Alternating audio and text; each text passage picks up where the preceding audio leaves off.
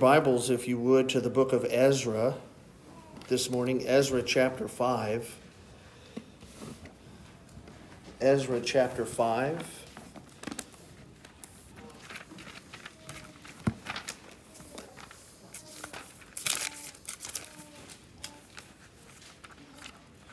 I missed it. Got to Job. I need to go back. Ezra chapter 5. We're going to be in the same verse that we were last week, but we're not going to stay here. So, Ezra chapter 5, um, I've entitled this message, excuse me, The One Who Tells It Like He Sees It. Last week it was Haggai, and the title was The One Who Tells It Like It Is, because Haggai was so succinct, right? Two chapters just a couple of months worth of a ministry where he just told it like it was. He just wanted to correct their thinking, he wanted to encourage them, he wanted them to be humble, and he wanted them to have hope. And it was just a short, succinct book.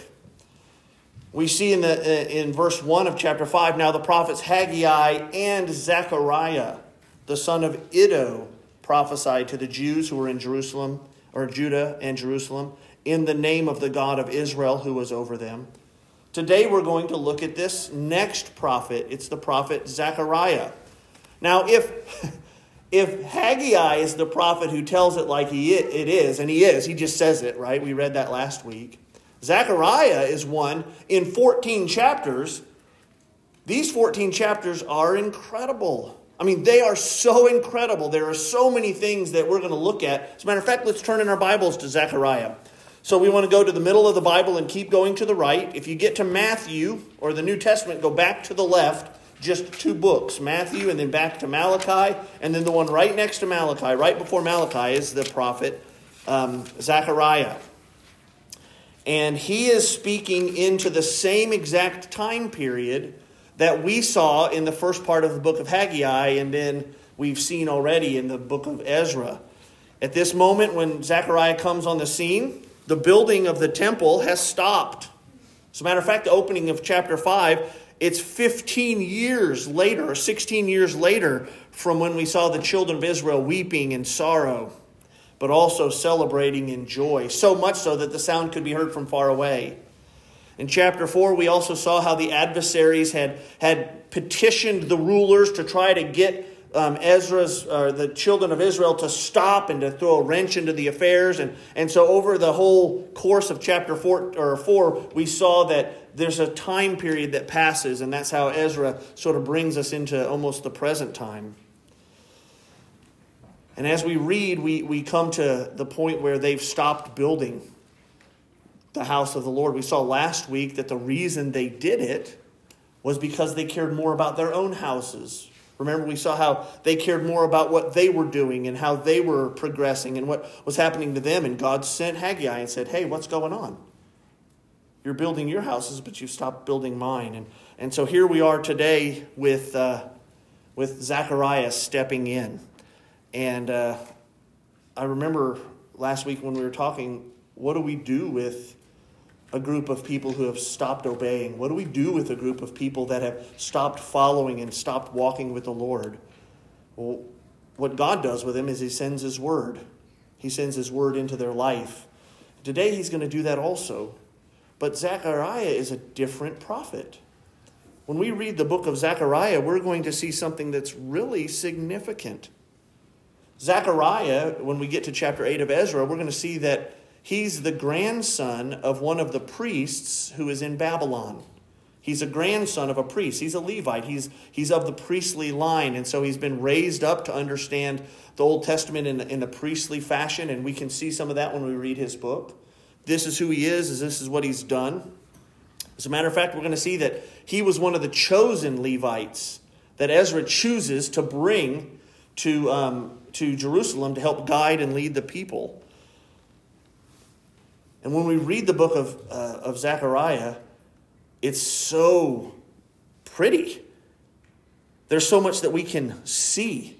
We're going to see, look, if you have your Bibles open to Zechariah, you can look, and, and I don't know about your Bibles, but if you look at the headlines above, like the headline above verse uh, 7 of chapter 1, we're going to see a vision of horsemen. So there's always something that we can see in the book of Ezra. It's a vision of horns and craftsmen above verse 8 or verse 18. In chapter 2, my title says a vision of a man with a measuring line. The beginning of chapter 3, it's a vision of Joshua the high priest. In chapter 4, it's a vision of the golden lampstand. In chapter 5, it's a vision of a flying scroll. In the middle of chapter 5, it's a vision of a woman in a basket. In chapter 6, it's a vision of four chariots. In uh, chapter 6, it's all, we're also going to see the crown, we're also going to see the temple. In chapter 7, we're going to see what God does as He works through the different aspects of revealing their heart. We're going to see these things. And so I've entitled this message, The One Who call, or tells it like He sees it, because everything about the book of Zechariah is about us looking and seeing. And that's really a precious thing. I was thinking about that as I sat there and was singing today about how much of our worship is, is based on visual I was thinking about how much we do here that is based on what we can see. I don't know about you, maybe you've been here so long that you miss the, the significance of, of these banners. And as I was singing about the Lord Jesus and who he was, I was looking at this and seeing that he is our Savior and the cross is emphasized. We have this big cross right here that, that is a vision of something that we see and we see it and it leads our heart somewhere. The pulpit here this represents God's proclaimed word when we see the pulpit, when we see God's word presented on the table. We see what God is doing in our lives. It's really significant. And that's the kind of prophet, that's the kind of message that God brings into the people of Israel in the book of Ezra. He brings somebody who says, hey, look at it this way. And that's a big deal. This morning, as we look at this, we need to see three things. I'm not going through all 14 chapters and pointing out everything, I, am just not going to take the time today. But there's three things I, I would like us to look at. The first one is the importance of seeing things the way God sees them. The importance of seeing things the way God sees them. Getting our hearts right to the point where we are beginning to look at life the way God looks at life. Just like we saw last week, the book of Zechariah is meant to communicate God's message to the people. Last week, I talked about how often in 38 verses it was pointed out that the Lord spoke. Right? It was like 26 times in, 20, in 38 verses, God said something, or he declared something, or his word was emphasized. Today, I'm only going to go through the first six verses, but open your Bibles to Zechariah chapter 1. And I'm going to read the first six verses. And I'd like for you to have your, your radar up. How many times do you see the emphasis on God's word? In the eighth month, in the second year of Darius, the word of the Lord came to the prophet Zechariah, the son of Berechiah, son of Iddo, saying, Verse 2 The Lord was very angry with your fathers. Verse 3 Therefore say to them, Thus says the Lord of hosts. Return to me, says the Lord of hosts, and I will return to you, says the Lord of hosts. Do not be like your fathers, whom the former prophets, to whom the former prophets cried out, Thus says the Lord of hosts. Return from your evil ways and from your evil deeds. But they did not hear or pay attention to me, declares the Lord. Your fathers, where are they? And the prophets, do they live forever? But my words and my statutes, which I commanded my servants, did they not overtake your fathers? And so they repented and said, As the Lord of hosts purposed to deal with us for our ways and deeds, so he has dealt with us. Nine times in those six verses, nine times, as a matter of fact, in, the, in those six verses, God's word is pointed out. And we're going to see that as you read through this. Time and time again, God speaks to an angel who speaks to the prophet. God says to the prophet, and he speaks to the people. As we read this, it's imperative that we see the importance of seeing things the way God sees them. The children of Israel are in a bad place. They've stopped doing what God said, and they're living their own lives their own way. They see things through their own glasses, their own filter, and God steps in and says, No, you must look at life my way. You must listen to me. It's a big deal. In just this passage here, God gives them several perspectives. I mean, he opens up with the historic perspective. Look at life from the big picture, he says. The Lord was very angry with your fathers. Therefore, say to them, Thus declares the Lord of hosts, Return to me, the Lord of hosts, said the Lord of hosts, and I will return to you, says the Lord of hosts. Do not be like your fathers, to whom the former prophets cried out. He gives them this perspective that's historic. The reason they're in Jerusalem today and the temple isn't built is because their fathers disobeyed the Lord. And they need to have that perspective. They need to be looking at this the way God is. It's a historic perspective. You're here for a reason. In verse 6 and following, he gives a theological perspective, meaning a way of looking at it God's way. He says, As the Lord of hosts purposed to deal with us for our ways and deeds, so he has dealt with us. That's theological. This is God at work. And he wants his children not just to look at the history, but the purpose behind the history. It's so important that we see history God's way, and it's so important that we see our intentions, our motivations God's way. It's a big deal.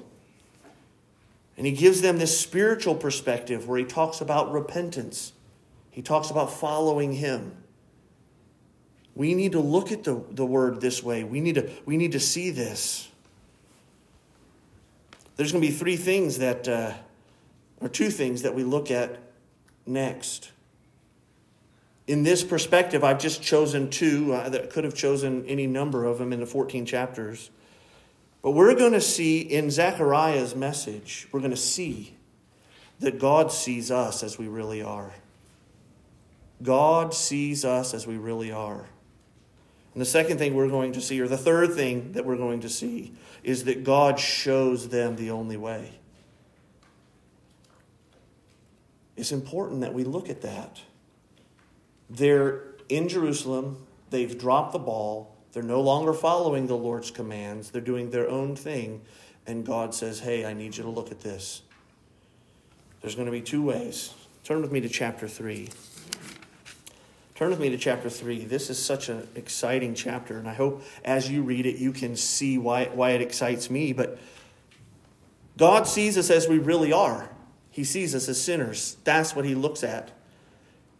It says that then He showed me, Joshua, the high priest, standing before the angel of the Lord, and, and Satan standing at his right hand to accuse him.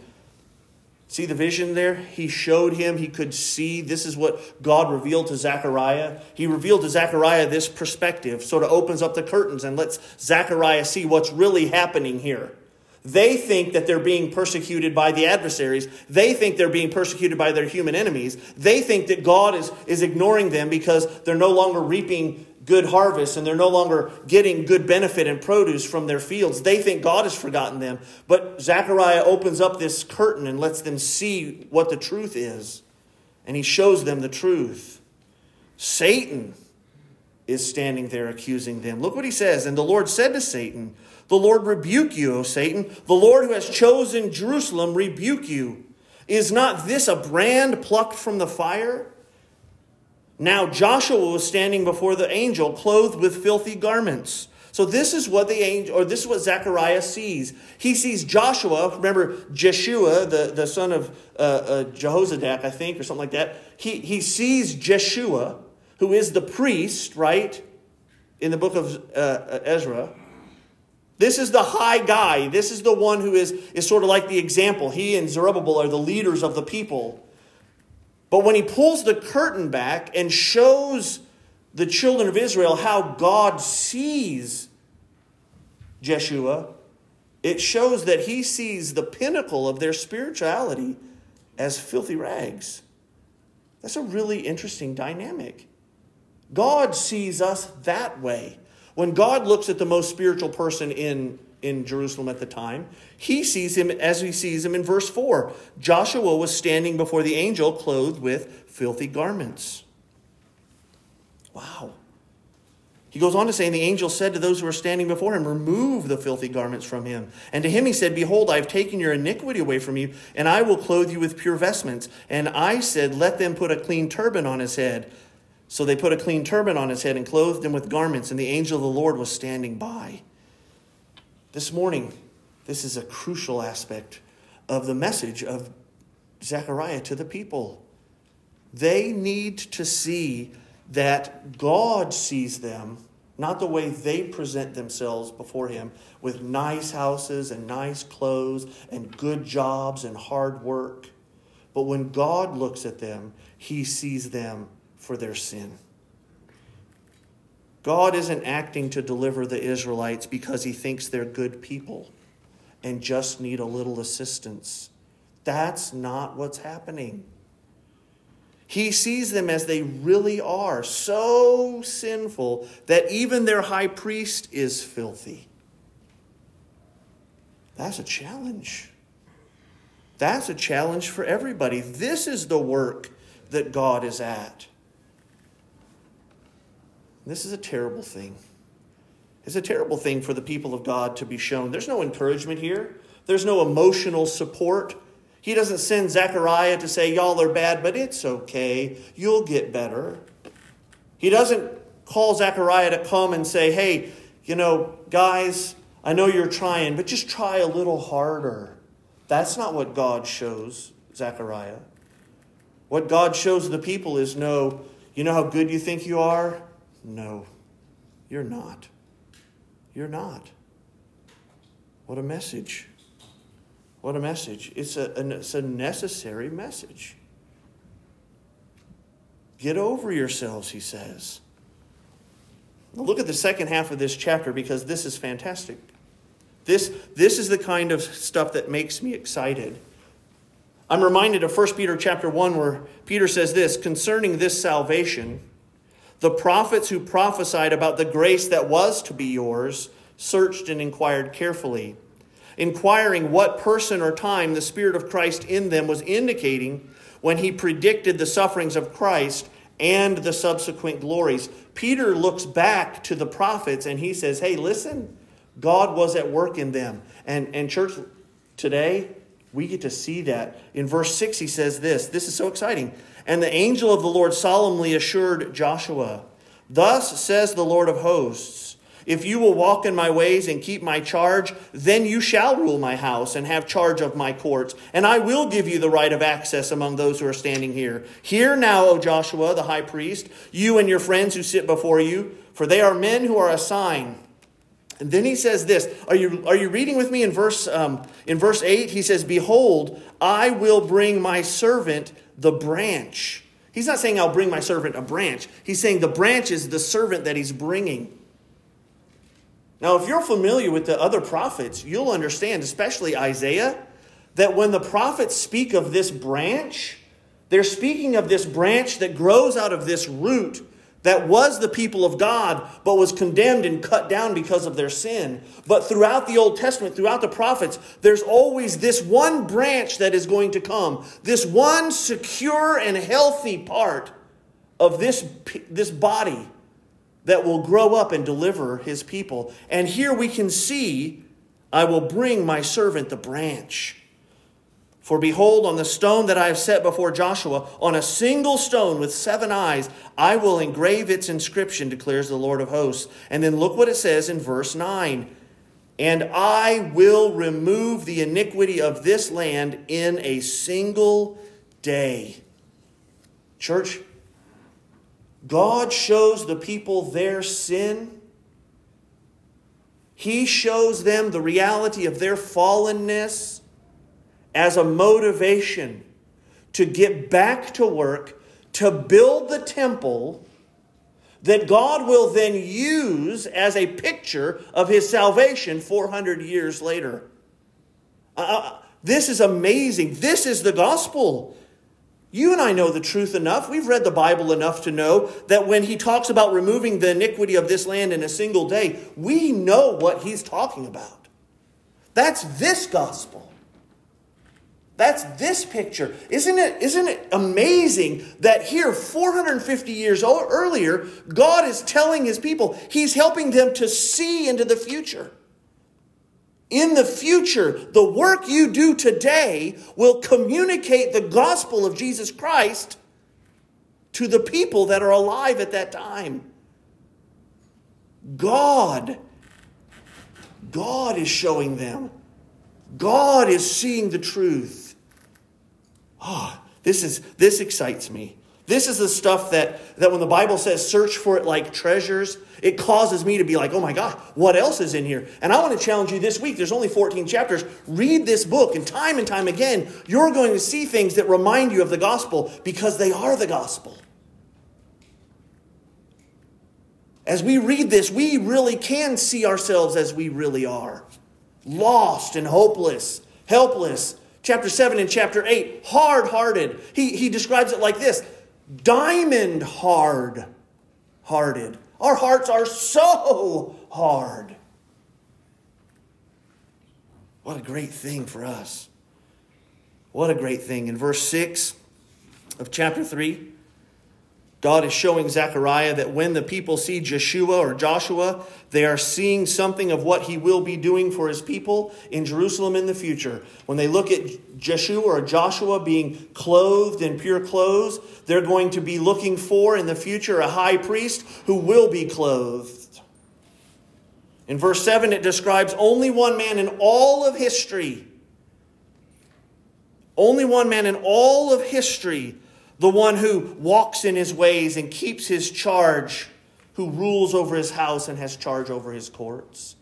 There's only one man in all of history that this passage is talking about, and God is opening up the curtains of history and letting you see it. What an encouragement to the people in Ezra's time. Verse 8 there's only one man in all of the prophets who is called the branch. Verse 9 there's only one man in all of history who is the cornerstone. There's only one man who levels all humanity. Look at verse 10. In that day, declares the Lord of hosts, every one of you will invite his neighbor to come under his vine and under his fig tree. And isn't that a message we need today? One man who levels all humanity. No class, no race, no social distinction. Just one man. Jesus Christ. Very exciting. When God sends the prophets to confront his people, even way back in Ezra's time, he sends them pictures of the gospel and he shows them who they really are. Let's get to work, people. This is who you really are. You need God at work in your souls. You need your filthy rags taken off. You must be saved. Oh, what an encouragement. So much more to go, but I want to skip over to chapter 12, if you'll skip with me to chapter 12. The third thing that, that I saw this week that stood out to me that I want to bring to your attention is that God shows them the only way. The only way. As I read this, I even read this again this morning. I was so encouraged. I thought, how can I just preach this message on this one passage? And how can I do it in 35 or 40 minutes and get all of it in? I couldn't do it. But look at what it says in chapter 12 and chapter 13 the oracle of the Lord concerning Israel. Thus declares the Lord, who stretched out the heavens and founded the earth and formed the spirit of man within him. That's a vision. Behold, I am about to make Jerusalem a cup of staggering to all the surrounding peoples. The siege of Jerusalem will also be against Judah. On that day I will make Jerusalem a heavy stone to all the peoples. All who lift it will surely hurt themselves, and all the nations of the earth will gather against it. What a vision! But if they don't build it, if Ezra is Zerubbabel and Jeshua don't build it, this won't come true. Let's get to work, please. Let's get to work. But why? In verse 8, or verse 4 On that day, declares the Lord, I will strike every horse with panic and its rider with madness. But for the sake of the house of Judah, I will keep my eyes open. There's that theme again of, of seeing. He's going to keep his eyes open when I strike every horse of the people with blindness. And then the clans of Judah shall say to themselves, The inhabitants of Jerusalem have strength through the Lord of hosts, their God. On that day, I will make the clans of Judah like a blazing pot in the midst of wood. There's a picture. There's a vision, like a flaming torch among the sheaves, and they shall devour to the right and to the left all the surrounding peoples, while Jerusalem shall again be inhabited in its place. In Jerusalem. And the Lord will give salvation to the tents of Judah first, that the glory of the house of David and the glory of the inhabitants of Jerusalem may not surpass that of Judah. On that day, the Lord will protect the inhabitants of Jerusalem, so that the feeblest among them on that day shall be like David. And the house of David shall be like God, like the angel of the Lord going before them. And on that day I will seek to destroy all the nations that come up against Jerusalem. And what a great vision! God will be victorious. You need to get back to work. You need to put your hammer at your house away and bring your work to my house and build my house, says the Lord. You need to build my place of worship. You need to exalt me because I will be victorious. But how will he be, victorious? What is the means by which he fixes the sin? How is it possible for God to take the impure and make them pure. What will he do to wash them whiter than snow? God shows them the only way. Christians, when we read this next part, be ready to be excited. I feel the bumps right, the goosebumps right now. He says in verse 10, And I will pour out on the house of David and the inhabitants of Jerusalem a spirit of grace and pleas for mercy so that, read it with me, look in your Bibles, so that when they look on me, on, who, on him whom they have pierced, they shall mourn for him as one mourns for an only child, and weep bitterly over him as one weeps over a firstborn on that day. The mourning in Jerusalem will be as great as the mourning for Hadad Rimmon in the plain of Megiddo. The land shall mourn, every family by itself, the family of the house of David by itself, and their wives by themselves, and the family of the house of Nathan by itself, and their wives by themselves, and the family of the house of Levi by itself, and their wives by themselves, the family of the Shimeites by itself, and their wives by themselves, and all the families that are left, each by itself, and their wives by themselves verse 1 of chapter 13, look in your Bibles. On that day there shall be a fountain opened for the house of David and the inhabitants of Jerusalem. Why? To cleanse them from sin and uncleanness.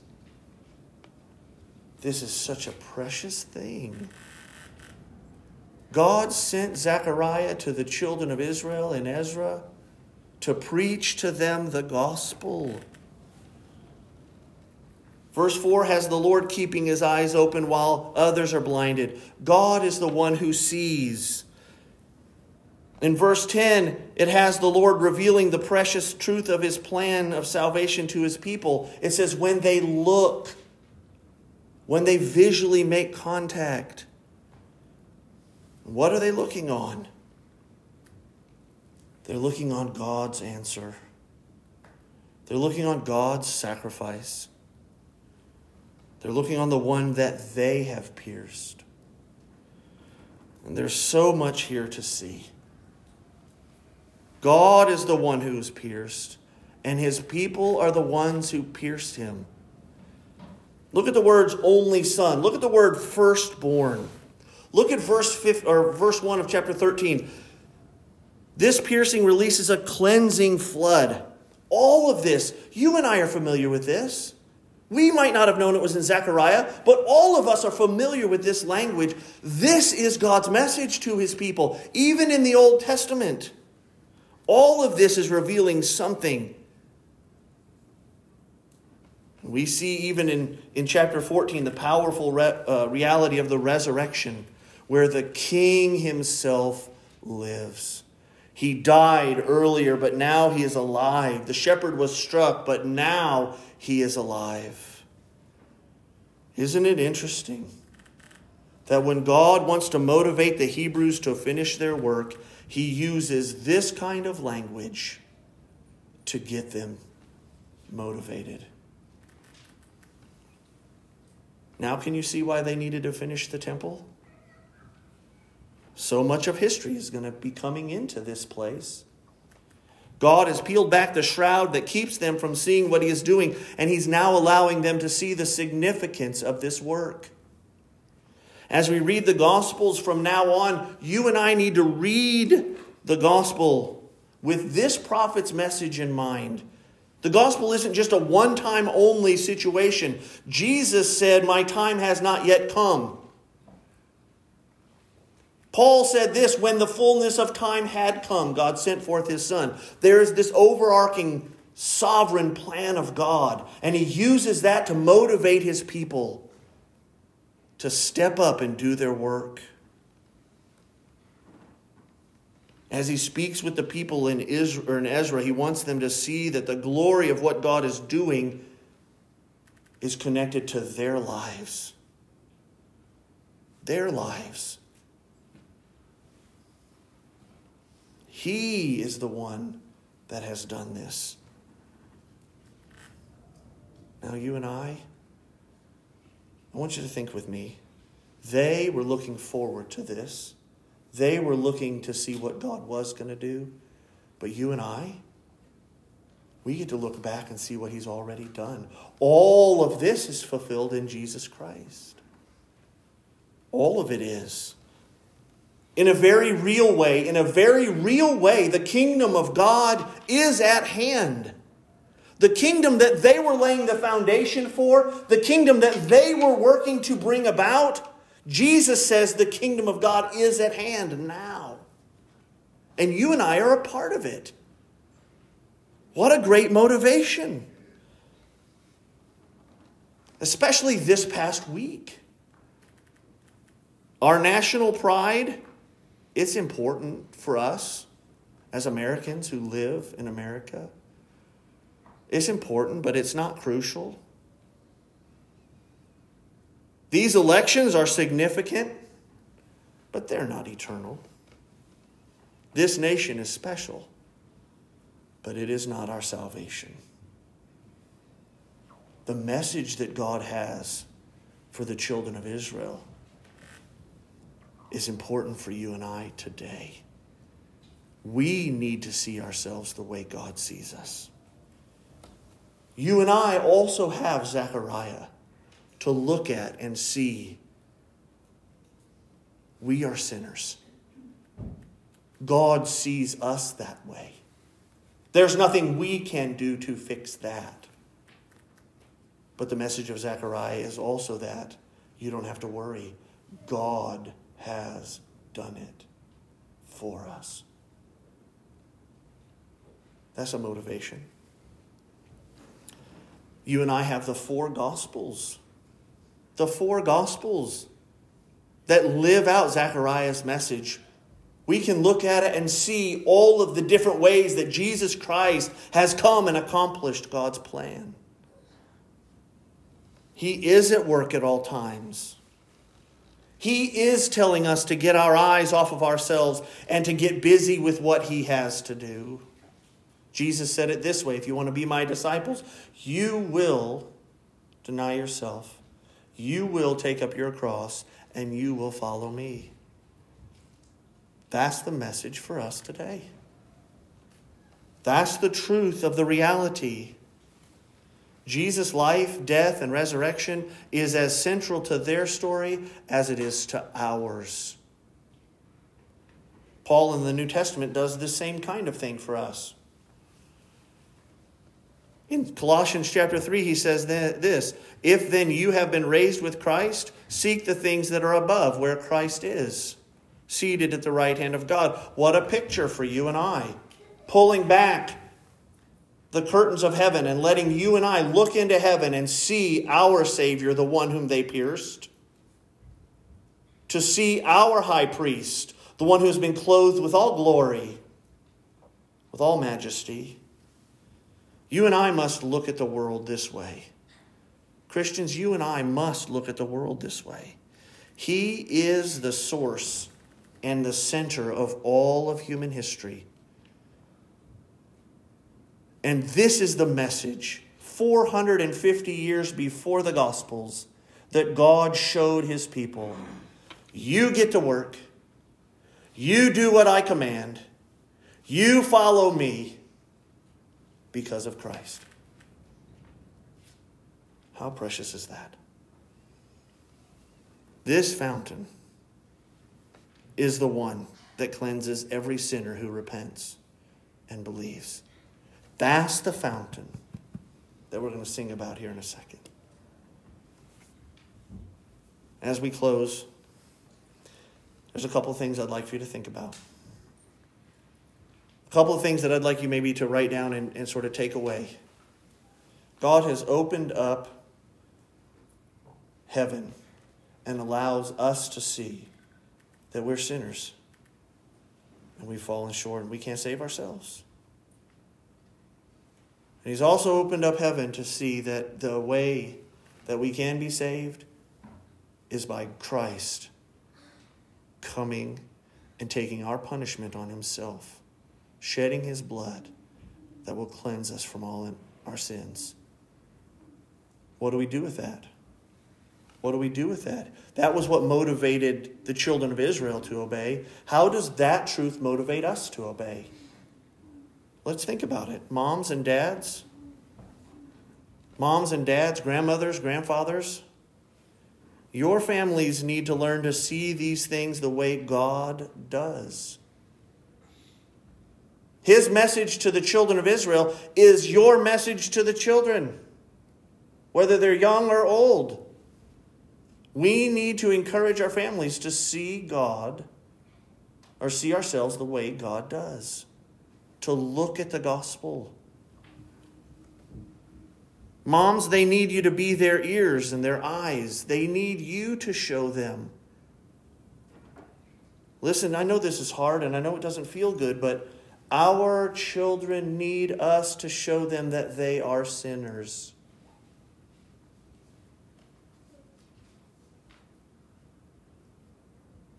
That's a sobering thought. But if we don't, who will? Our world won't. Our world won't. I've been listening to so many political speeches over the last couple of weeks saying peace, peace when there is no peace. Saying things are true when we know they're not true. Dads, you and I need to stand up and make sure that we're helping our children to see the world the way God sees it. That we're sinners, that we have fallen short. Not just once, but constantly. We must show them their sins so that they can know the Savior. We need to show them that we're sinners and we understand it. We need to show them that we can see ourselves the way God sees us. That's a big deal. Dads, especially. Moms, that's a big deal. Husbands, wives, we need to get about the work of doing what God has commanded. We need to show each other that we can see our own sin. Oh, we spend so much time hiding it. We spend so much time thinking that we're the high priest of our house and we've got everything done right and we've connected all the dots, but God even took the high priest and showed that you know, by himself, he was covered in filthy rags. We need to show our families that we can see ourselves the way God does. So many times in this picture, in this book, he reveals this kind of stuff. We need to see it this way. We need to be active in this. We need to be active. We need to stop hiding it. We need to repent. We need to get over ourselves. That's what we need to do. All of us, the gospel message is gospel's message is God's message for us today. This book is appropriate for you and I who quite possibly have stopped working on God's house. quite possibly haven't even give, given God's worship a second thought other than, oh my gosh, I'm going to be late to get to church today. All of us need to hear the message that Zechariah has. Coming to God's house isn't about us, it's about God and what He has done. We need to get busy with the gospel. The gospel message is God's message for us as we live. Think about this forgiveness is the gospel message, and that's the message we need to be proclaiming every single day. Think about it, what he tells the, the Ephesians forgiving one another as God in Christ forgave you. Forgiveness is the gospel message. Repentance. How many times do we need to get over ourselves? How many times do we say, right now, in this room, how many of us right now are saying, I sure hope so and so is listening? We do that all the time. But that message isn't for so and so, it's for you and me. That's the gospel message. We're not going to get on to God's work unless we get over ourselves. Stop building our house, stop building our kingdom, stop building our reputation, and focus on His. Hope. Oh my goodness. That's a message we need today that's a message that you and I need to be pointing to when everybody is giving their lives right now to talk about how hopeful or hopeless it is, regardless of your political perspective. The reality and the truth is that there is only one source of hope, and you and I have it. God's shown us the glory of it. Let's get on with it. Joy. Think of the joy Think of the pleasure and the, the satisfaction and the contentment of God at work in and through us. The glory of the satisfaction of the gospel. We have this message. What a motivation. Peace, salvation, deliverance, love. We are so blessed. We are so blessed to be living on this side of the cross, to be living in the power of the resurrection. But we need to do this. We need to live for His glory. Let's pray. Good Lord Jesus, work in our souls today. That we would see ourselves the way you do, and that we would see the way that you have made for our deliverance and salvation the sacrifice of Christ. Father, help us to look to you only. Help us to get over ourselves. Help us to trust in the truth of the gospel. For Christ's sake, we pray today. Amen.